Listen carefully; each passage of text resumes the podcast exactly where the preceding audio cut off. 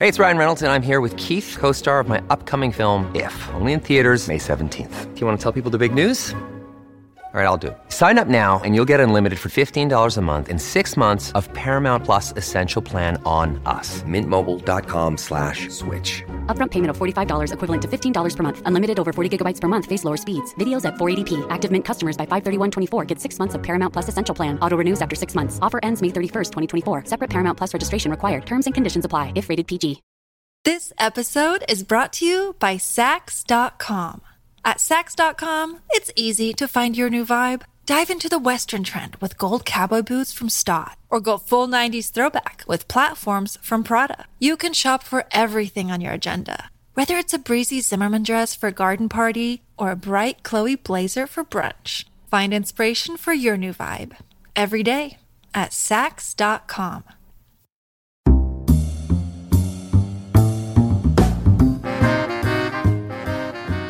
Llegó el final del 2023, con la oportunidad propicia para evaluar lo que hemos hecho y me he propuesto hacerles saber lo que vivimos este año de manera lúdica y reflexiva. Lo mejor de no ser empleado público es que no estamos obligados a presentar actos de memoria y cuenta. Por eso me propongo echarles un cuento, mi 2023. El año de las dificultades políticas. Este comenzó, como todos los años tienen la costumbre de comenzar, en enero con la presentación del libro Negentropía Gerencial, con la presencia de uno de sus autores, un hombre extraordinario, mi querido Martín Leal. La particularidad de esa presentación, entre todas las que hemos hecho en el año, es que la realizamos en la parte exterior de la librería Puerto de Libros en la vereda del lago.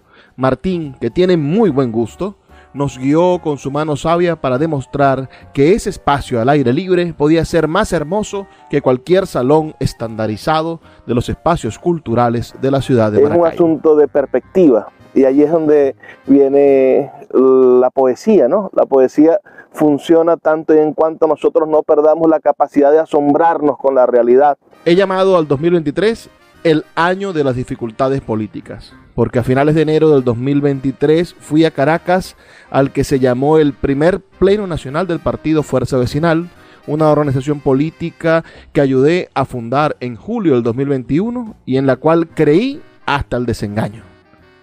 Ese acto emocionante fue una pieza de dominó que accionó la destrucción de la fachada opositora de esa fuerza vecinal.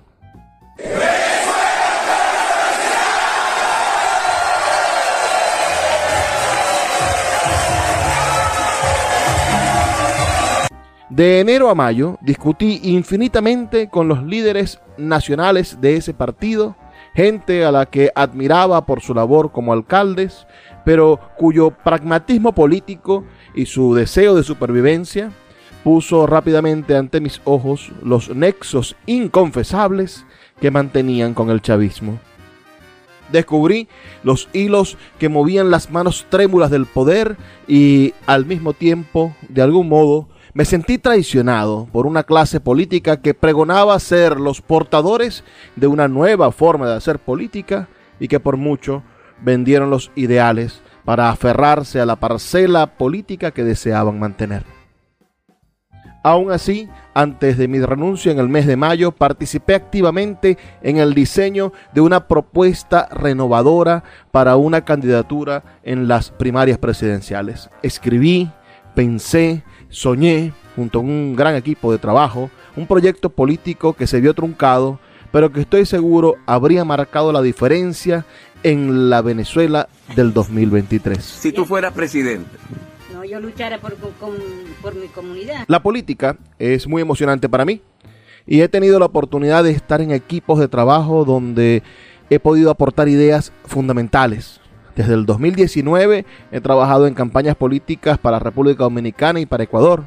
Luego en 2021 estuve allí para fundar Fuerza Vecinal en Maracaibo y dirigí la campaña digital de mi compadre Juan Carlos Fernández en su aspiración a la alcaldía de Maracaibo en ese año, en el año 2021.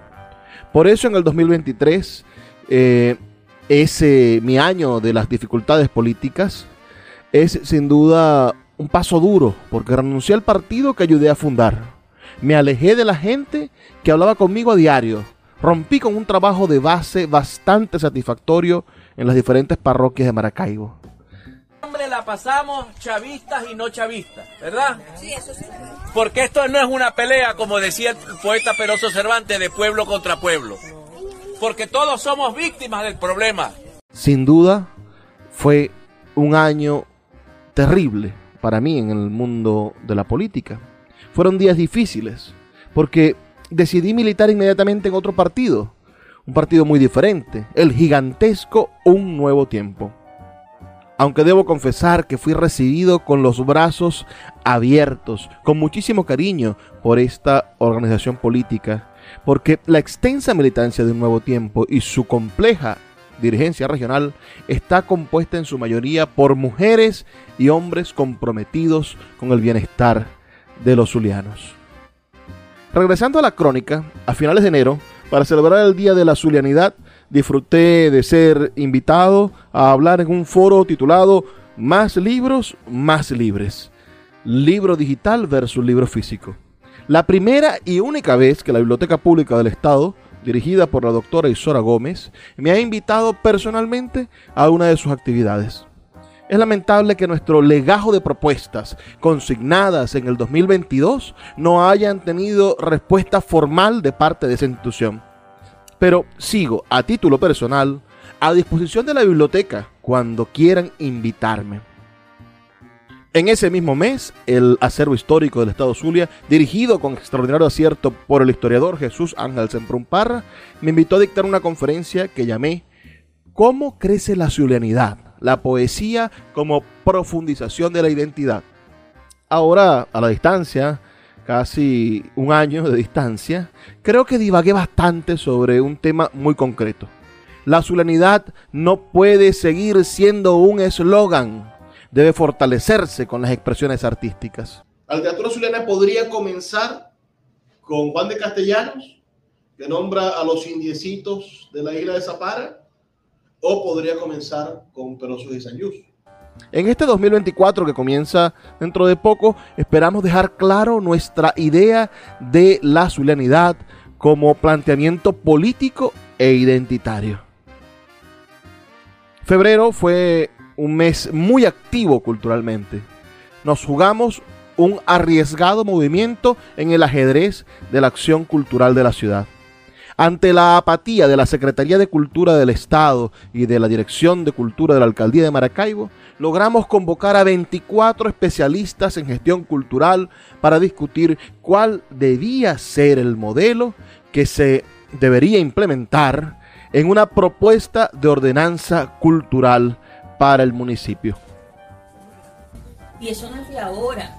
Eso no fue solo con Las participaciones de los diferentes ponentes estuvieron llenas de reclamos a las gestiones políticas de otrora e incluso a las actuales. Quedaron al descubierto las miserias de algunos gobernantes que decidieron dar la espalda a la crítica necesaria y oportuna y han intentado vengarse de quienes opinaron libremente en el Congreso Cultural. El Congreso Cultural de Maracaibo puso de manifiesto la necesidad de construir un contrapeso a la unidireccionalidad de las oficinas de acción cultural, quienes ejercen un monólogo absurdo y propagandístico para defenderse, en vez de demostrar con hechos que sus acciones culturales han beneficiado a la sociedad y no a su círculo de amigos. Muy duro pero me pueden dar una póliza completa. Es importante insistir en realizar actividades como el Congreso Cultural, que esperamos repetir en el 2024 para presentar y discutir los detalles de nuestro proyecto de ordenanza cultural para el municipio. El mes de marzo estuvo lleno de actividades. Es el mes de la poesía. Intentamos celebrar el Día Regional de la Poesía que proclamamos en el 2022, pero no pudimos concretarlo. Así que llevamos esa deuda para el 2024. Volveremos a celebrar el Día Regional de la Poesía el 6 de marzo. Pero sí pudimos celebrar el Día Mundial de la Poesía, el 21 de marzo, en el maravilloso espacio de la librería Puerto de Libros en el Teatro Baral, con un maratón de más de tres horas de lectura ininterrumpida. Exactamente. Estábamos celebrando el Día Mundial de la Poesía y Marzo también estuvo marcado por el nacimiento de un proyecto comunicacional del que me siento orgulloso. El 18 de marzo salió el primer episodio de mi podcast Cuestionario Cervantes, cuya primera temporada estuvo compuesta por 12 episodios, 12 maravillosos jóvenes que respondieron las 30 preguntas del cuestionario. En este 2024 grabaremos una segunda temporada y espero que sigan con atención a las nuevas voces del arte en Venezuela que serán expuestas en este proyecto audiovisual que está disponible en mi O sea, canal. hay de muchas YouTube. cosas en Maracaibo que me encantan, pero el calor no es una de ellas, realmente. Y creo que ha sido mi mayor choque con la ciudad. A pesar de tener aquí 20 Y 23 23 años. Sí, realmente sí. Haré un paréntesis para decir que el 27 de marzo, Día Internacional del Teatro, tuve el placer de ver actuar a mi querido amigo José Luis Montero en la obra Agua de Colonia, escrita por el maestro Enrique León, quien ese mismo día recibiera el honor de tener una estrella en el Paseo de la Fama del Teatro Baral. Escribí una crítica sobre esa representación teatral que puede ser leída en mi página web. Esa fue una estrella bien dada pero me sirve para recordar todo lo que hicimos para exigirle al alcalde de Maracaibo que corrigiera la burrada que cometió quitándole el nombre a la calle 72 que históricamente honraba al poeta José Ramón Yepes y que en ocasión de los 80 años del animador de televisión Gilberto Correa decidieron ponerle el nombre de este en detrimento de el poeta que este mismo año 2023 celebraba su año bicentenario. El mes de abril estuvo signado por el Día Internacional del Libro y el Idioma y por la grandiosa ceremonia de entrega del Premio Cervantes a nuestro querido Rafael Cadenas, quien es miembro honorario del Movimiento Poético de Maracaibo. El 10 de abril comencé con mi programa Las 7 de la mañana, en una primera etapa comentando noticias, ahora todos los días a las 7 de la mañana analizando las cosas políticas. Otro hito en que tuve el gusto de estar presente fue el otorgamiento del doctorado honoris causa al genio de la ironía, el profesor Américo Goyo Chávez. Tuve también el placer de grabar todo el acto de la entrega de ese doctorado que está disponible en mi canal de YouTube. Eso no fue sencillo. Como era de esperarse, el Día del Libro fue ignorado por la Dirección de Cultura de la Alcaldía de Maracaibo y por la Secretaría de Cultura del Estado. A mí me parece que a esa gente no le gusta leer. Nosotros, en ese mes de abril, presentamos varios libros de Sultana del Lago. Entre ellos, Desaparecidos en el Páramo de Félix Gutiérrez, El clon de Borges del escritor colombiano Ricardo Burgos, El vaivén de las horas del escritor jamaiquino Hack Bancour y el audiolibro Capital de nuestro querido Pedro Mazzaroni. Todas las presentaciones de Sultana del Lago puedes verlas en el canal de YouTube de Sultana del Lago en sus redes sociales. En el mes de mayo, más allá del horribilis político, en materia literaria hicimos cosas maravillosas. Logramos desarrollar la segunda edición del simposio Luis Guillermo Hernández de Pensamiento Literario, donde contamos con participaciones nacionales e internacionales para reflexionar profundamente sobre la literatura. La conferencia de Carlos Aguirre Fulcado fue maravillosa y puso de, de manifiesto su conocimiento del mundo de los títeres. Y también recomiendo que vuelvan a escuchar el conversatorio que mantuvimos con el poeta e historiador Rafael Array Luca. Eso no va a pasar. Entonces, El 2 de junio fui invitado por mi amigo Joel Salas a conocer el municipio de Abajuro, donde tuve el gusto de entrevistar y conocer a Daniel Villa, un alcalde modelo que ha convertido a su pueblo en ejemplo de lo que hace la política cuando es llevada con el corazón y con buenas intenciones. Dicté unos talleres de organización política comunicacional y llevamos propuestas que esperamos consumar en este año 2024. Y por supuesto le hice una entrevista imperdible al alcalde que está disponible en mi canal de unos YouTube. agüeyes que teníamos allí. Aunque no pasamos hambre, porque mi papá era muy precavido. Campesino al fin, sembraba una época del año, almacenaba una pipa de maíz y salí a trabajar en otra finca y con leche, con queso, lo que llama hoy la línea blanca, el suero, el queso, la nata, nos alimentamos. En junio también se lanzaron los primeros episodios de mi podcast Reverso, que hago junto a Juan Carlos Fernández, y del podcast Ni tan calvo ni con dos pelucas, que hago junto a Joel Salas. Ambos proyectos son para reflexionar sobre la política y las realidades que somos capaces de reentender a través de la inteligencia. Del 19 al 29 de junio, la editorial de la Universidad del Zulia desarrolló la primera edición de la Feria Universitaria del Libro en homenaje al doctor Humberto Fernández Morán, un verdadero ejemplo del resurgimiento de la vida universitaria. En esa feria participamos con nuestra editorial Sultana del Lago Editores y nuestra librería Puerto de Libros. Del 21 al 23 de junio fuimos a la ciudad de Valera, invitados a participar en la edición Trujillo de la Feria Internacional del Libro de Venezuela, que era en homenaje a la gran poeta venezolana Guafi Sali. Disfrutamos de cada uno de los días que compartimos con la poeta y sus amigos. Fue un encuentro que puso de manifiesto que hay una Venezuela posible más allá de los políticos. Una donde los ciudadanos y los artistas deseamos unidad y crear proyectos en común. Letras de Latinoamérica. El 24 de junio se desarrolló el Día del Orgullo Gay en Maracaibo, una organización que estuvimos apoyando de cerca y desde el inicio. Triunfó la paciencia y la seriedad de las organizaciones que decidieron debatir en vez de oponerse. Cientos de jóvenes creyendo que una sociedad más inclusiva es posible en Maracaibo un verdadero logro de quienes creemos que se pueden exigir políticas públicas coherentes con tolerancia e inclusión sin necesidad de recurrir a la violencia. Del 7 al 16 de julio en el Teatro Baral desarrollamos la quinta Feria Independiente del Libro de Maracaibo, en homenaje a mi querido amigo el poeta Víctor Bielma Molina. Un verdadero milagro con el apoyo, por supuesto, y financiamiento de Sultana del Lago y de Puerto de Libros, donde se convocó a más de 50 escritores nacionales e internacionales y contamos con más de 70 actividades. Fue una nueva oportunidad para demostrarle a quienes administran los recursos públicos que aún con su irresponsable falta de apoyo, nosotros, los independientes, somos capaces de hacer cultura. Pero no se engañen, no nos quedaremos siempre en la lloradera. Nosotros insistiremos en que los recursos públicos deben tener mecanismos de asignación transparentes sobre la presentación de proyectos medibles. Lo demás es corrupción e ineficiencia, lo que abunda en la Administración Cultural de Maracaibo y el Zulia.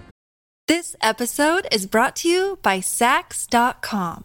At Sax.com, it's easy to find your new vibe. Dive into the Western trend with gold cowboy boots from Stott, or go full 90s throwback with platforms from Prada. You can shop for everything on your agenda, whether it's a breezy Zimmerman dress for a garden party or a bright Chloe blazer for brunch. Find inspiration for your new vibe every day at Sax.com.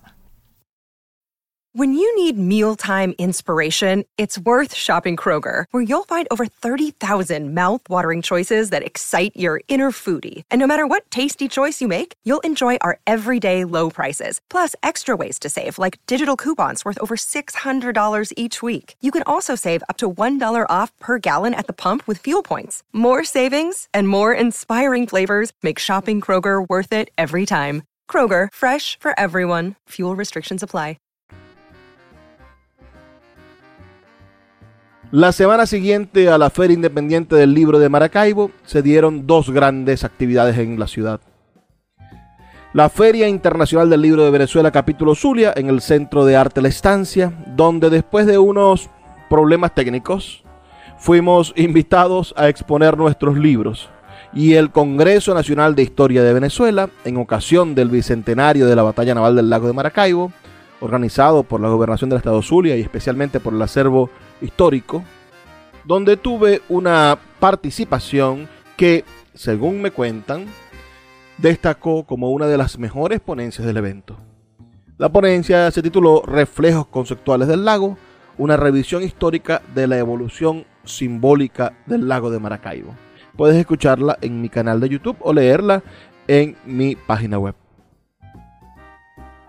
En agosto es mi cumpleaños, así que siempre es un mes feliz. No vale la pena insistir en otra cosa. En septiembre de 2023 realizamos la novena edición del Festival de Poesía de Maracaibo. Otro ejemplo de nuestra política cultural de resistir e insistir. Más de 40 poetas nos acompañaron con su voz y creación en los tres días que duró el festival, que fue en homenaje a la hermosa Wafi Sali. En el marco del festival lanzamos nuestra colección de fotografía de Sultana del Lago Editores con un libro del acervo histórico, el primero que publicamos en conjunto con el acervo, y otro del gran fotógrafo Alejandro Vázquez. Por esos mismos días disfrutamos de una actividad genial organizada por el Acervo Histórico del Estado Zulia, el ciclo de conferencias Venezuela Medio Milenio de Historia con Rafael Array Luca una serie de clases magistrales dictadas por este sabio contemporáneo que tuvimos el honor de grabarlas y dejarlas disponibles en YouTube. Octubre fue un mes signado por las elecciones primarias y en el marco de eso, ese 23 de octubre, lancé un maratón informativo con nuestra plataforma digital de noticias La Tercera Voz.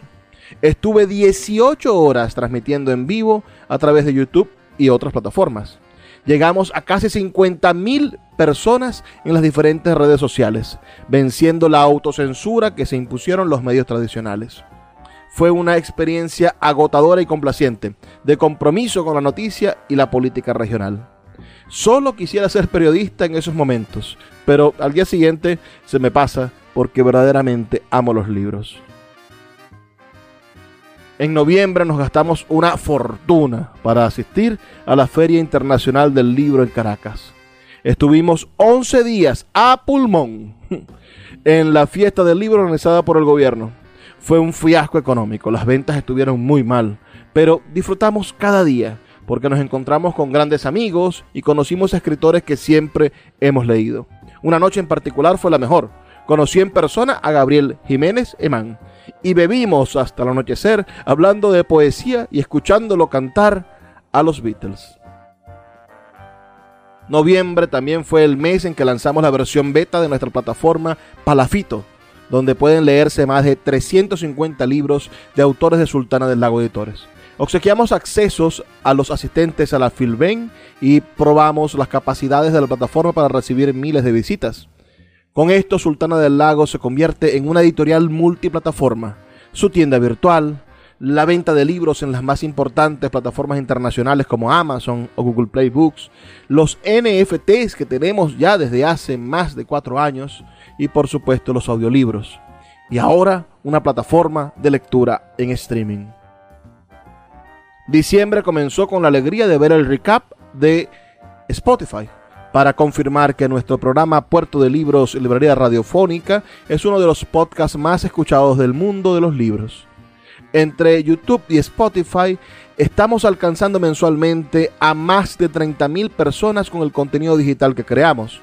Es un crecimiento exponencial con respecto al año pasado, lo que significa que el 2023 ha sido el mejor año que he tenido en redes sociales. Este año 2023 también lancé mi newsletter Yo Critico, que tiene miles de suscriptores. Al mismo tiempo que Sultana del Lago lanzó también su newsletter llamado Piragua, que tiene más de 7000 personas a las que les llega semanalmente. También creamos el newsletter en Substack de la librería radiofónica, al que te puedes suscribir haciendo clic en librariaradio.substack.com. Te invito a que lo hagas. En diciembre lanzamos varios libros y sumamos la impresionante cifra de 88 títulos publicados en todo el año. También estrenamos un especial de Navidad en Spotify dedicado a explorar cómo se celebra la Navidad en diferentes países de Latinoamérica. También lanzamos nuestra emisora digital en un periodo de prueba, Zulia Live, y pautamos su lanzamiento oficial para el próximo 28 de enero.